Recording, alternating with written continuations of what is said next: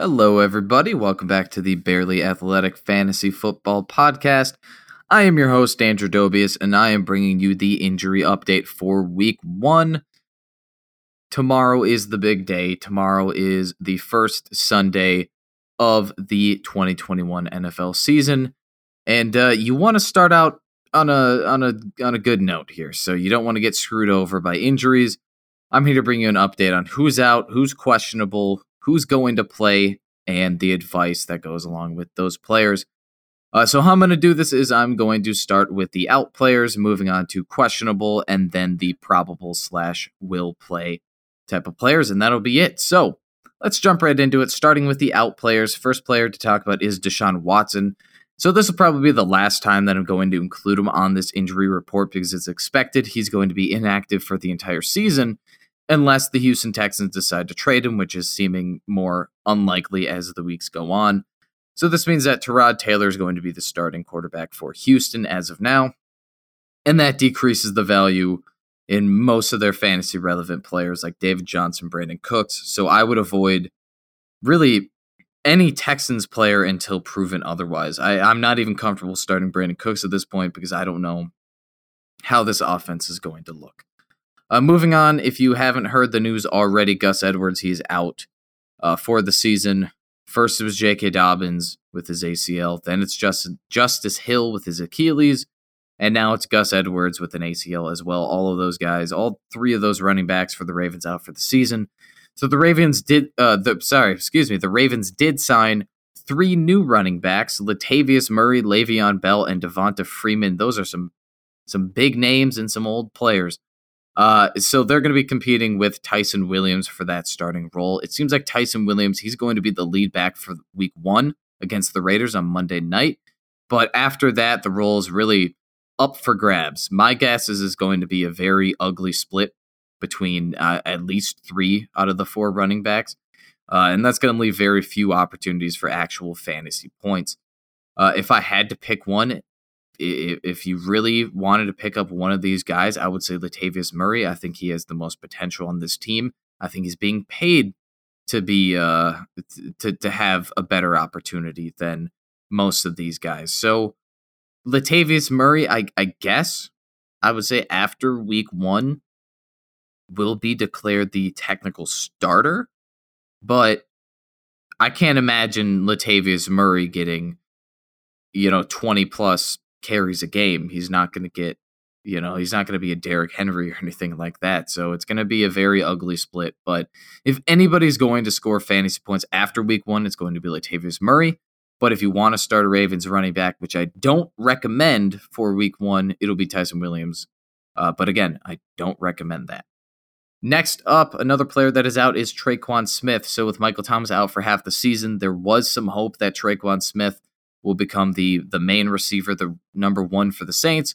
Uh, that hope is now gone. Tre'Quan Smith has been dealing with a hamstring injury all preseason, uh, and he lost that wide receiver one role to Marquez Callaway. Marquez or Marquez, I've heard it pronounced both. Uh, so I guess every time I'll just say both. Uh, the the Saints have placed Tre'Quan Smith on the IR. That means he's going to miss a couple games, three uh, if you want to get technical. Uh, so Callaway is going to be a, I would say, a low end flex option for this week because uh, he has a very tough matchup against Jaire Alexander, the corner for the Packers. Although the Packers, the rest of the Packers defense isn't great, uh, Alexander is. And if Callaway's going to be the number one receiver, that's a tough matchup. So that's why I have him as a as a low end flex. There is some potential there, but you know, I'm I'm not too excited about this matchup. Uh, moving on to another player that's been placed on the injured reserve and is going to miss at least three weeks is Curtis Samuel, the wide receiver two for the Washington football team. Uh, so th- this is kind of expected. Curtis Samuel's been dealing with this injury for really the entirety of preseason. Um, it's just kind of unfortunate. I think he's a good fantasy option for this year. It's just a shame he's going to miss a couple weeks. Uh, as of right now, there's no replacements that I think is going to be fantasy relevant. Uh, it'll just be Terry McLaurin once again as as that lone fantasy relevant receiver for Washington. So, um, yeah, d- don't jump, don't try to get cute and pick up like Dyami Brown or anything like that. Like, just just don't. Just wait, wait until wait until we see what's going on. Uh, and I think once Curtis Samuel comes back from the IR, he's gonna be the clear cut number two for this team. So yeah, really no no fantasy replacements. Uh, moving on to Jamison Crowder. He is the first player this season to miss a game because of COVID, and I hope to God he will be the last because I am tired of it. I swear, if you listen to all the injury reports from last season, it, it was just it, almost every other player is out because of COVID. It sucked. So Jamison Crowder, a man who's really been on this injury report a bunch, uh, he's going to be out once again. Uh, Keelan Cole's also questionable uh, even though I don't, he, he's less fantasy relevant than Jamison Crowder, and that's saying a lot. Uh, so that leaves Corey Davis and Elijah Moore as the main targets. Corey Davis is really the only player I would feel somewhat comfortable starting this week until I can really see what Zach Wilson can do. Elijah Moore does have a lot of opportunity, uh, but I'm not going to. Uh, I'm not going to start him until I see it. So uh, I think Davis, just because of the connection that he's had with Zach Wilson uh, during the preseason games and in training camp, has some opportunity of being fantasy relevant this week against the Carolina Panthers, but I would not do Elijah Moore just yet. I also think that Jamison Crowder is borderline fantasy relevant at, at this time, and missing these games uh, is not going to help him at all. Moving on to the final player, Evan Engram, the tight end for the New York Giants. He's going to be out this week with a calf injury. I'm going to make it easy for you, for those looking for uh, advice on Evan Engram. Drop him. That's it. It sounds harsh, but there are better options out there that'll just be better for your team. Don't have Evan Engram on your team. It does not pay off. I've been there multiple times. It doesn't work. All right, drop Evan Engram. There's players like Gerald Everett that is owned in less than half of leagues. There's players like Austin Hooper, who has higher upside than Evan Engram. And, and I know that's kind of crazy, but it's true. I mean, Evan Engram is. I feel bad because every time we talk about him, eh, I just bash on him. But like, I it's I'm just looking at the numbers and speaking from experience. It's just not. He's just not a fantasy relevant player anymore. So he's a good. He's a very talented guy. He's good for the Giants, but he is not good for your fantasy football team. Moving on to the questionable category, we got some big names here, starting out with probably the biggest name on this list Saquon Barkley, the running back for the New York Giants. He was limited in practice on Friday. He's still recovering from his ACL tear from last year. He is listed as questionable. He's expected to be on a snap count if he does play. Uh, I would still start him if he is going to play. He's a, I, I would say, a mid to low RB2 this week just because of his upside, because it's Saquon Barkley. I mean, if he if he's healthy, he's a he's a top talent running back. So if he does not play, Devontae Booker will be the main running back, and I think he's going to be a decent flex, flex option if Barkley is out. Uh, if you are a Saquon Barkley owner like I am, I highly recommend picking up Devontae Booker at least for this week. You can get him off waivers. Uh, it, it would be crazy even if in a in a 14 man league if he's not on waivers. You know, like the the really the only people that are picking him up are Barkley owners, uh, as it should be. So he's a valuable handcuff, and I think he's going to be good uh, for this week if Barkley is out. So I, I recommend picking up Booker because it is an afternoon game.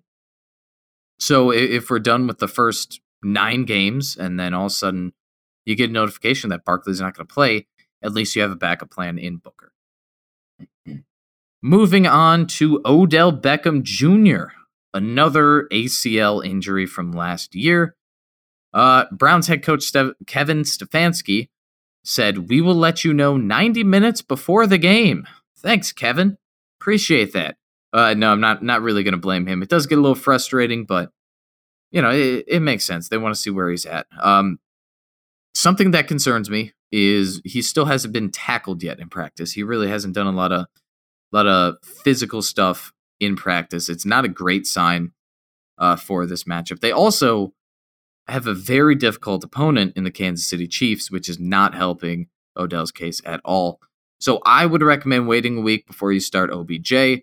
I think Jarvis Landry, uh, whether or not Odell Beckham is playing, I think that Jarvis Landry is is going to be the most targeted receiver on this team for week one, and I think he's going to be a decent flex option. So bench OBJ for for this week. Jarvis Landry should be a good option.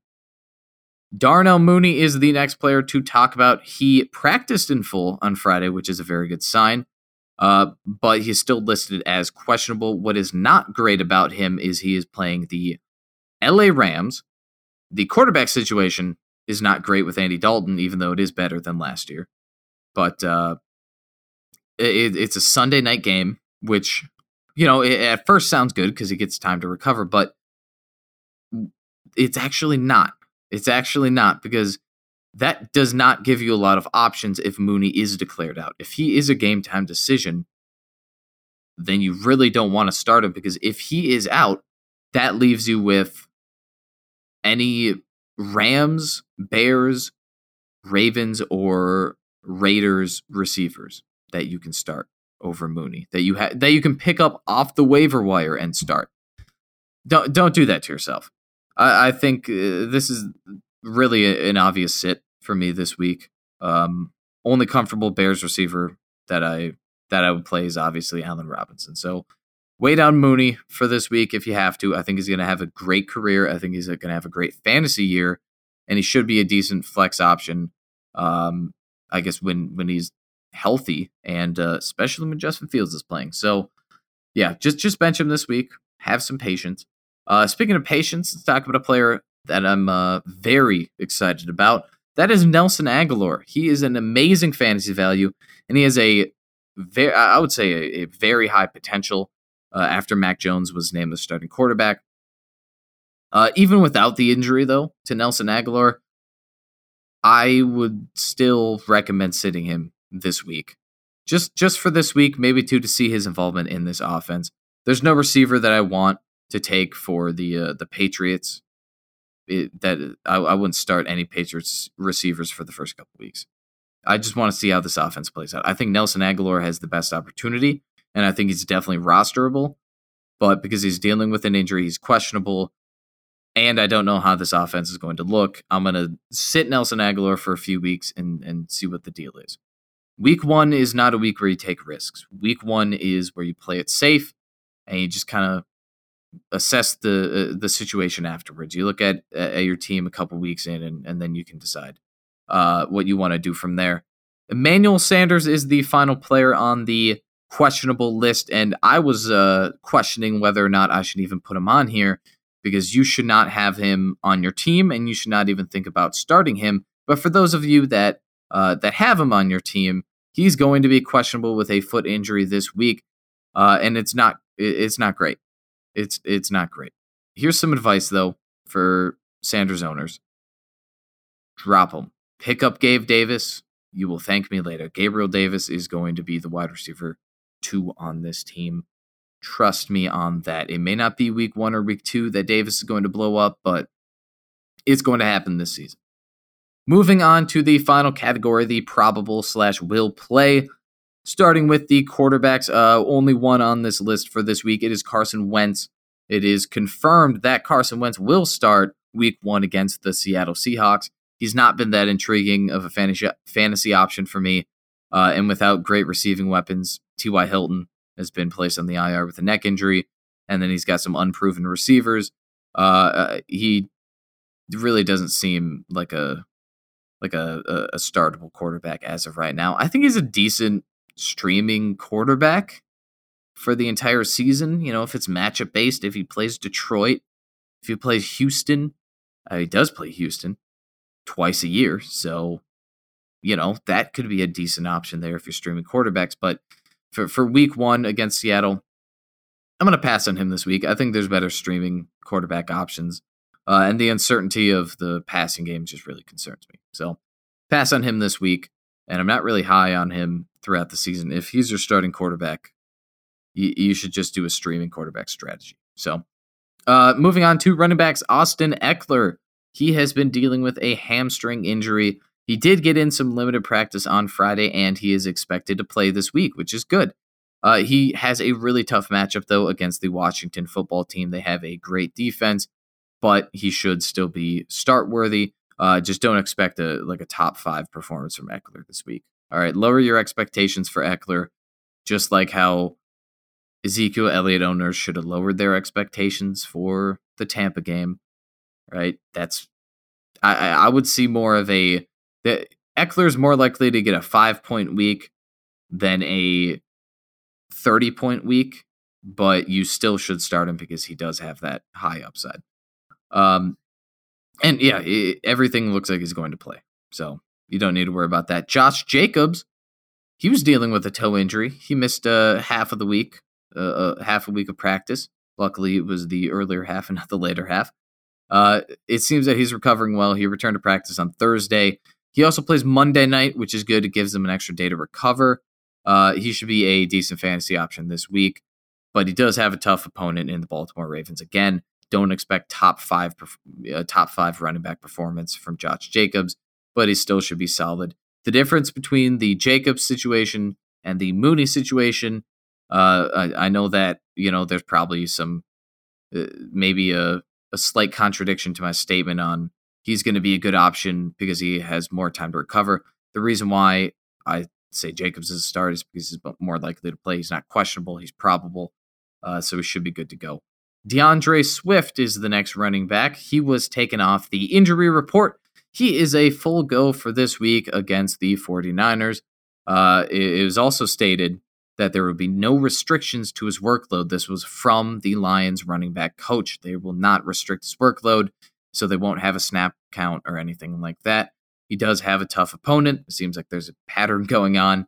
Uh, it's a tough opponent, but I think Swift uh, he's going to get a good amount of volume this week, and he's going to have a, uh, I guess, a good running back two performance. He should be a lower end RB two, maybe a mid RB two for me. Receiver time. Got two of them here. Kenny Golladay, He has been removed from the injury report, and he will play this week against the Denver Broncos. Uh, with the injury still looming for Saquon Barkley, I think that Daniel Jones might need to rely more on the passing game this week.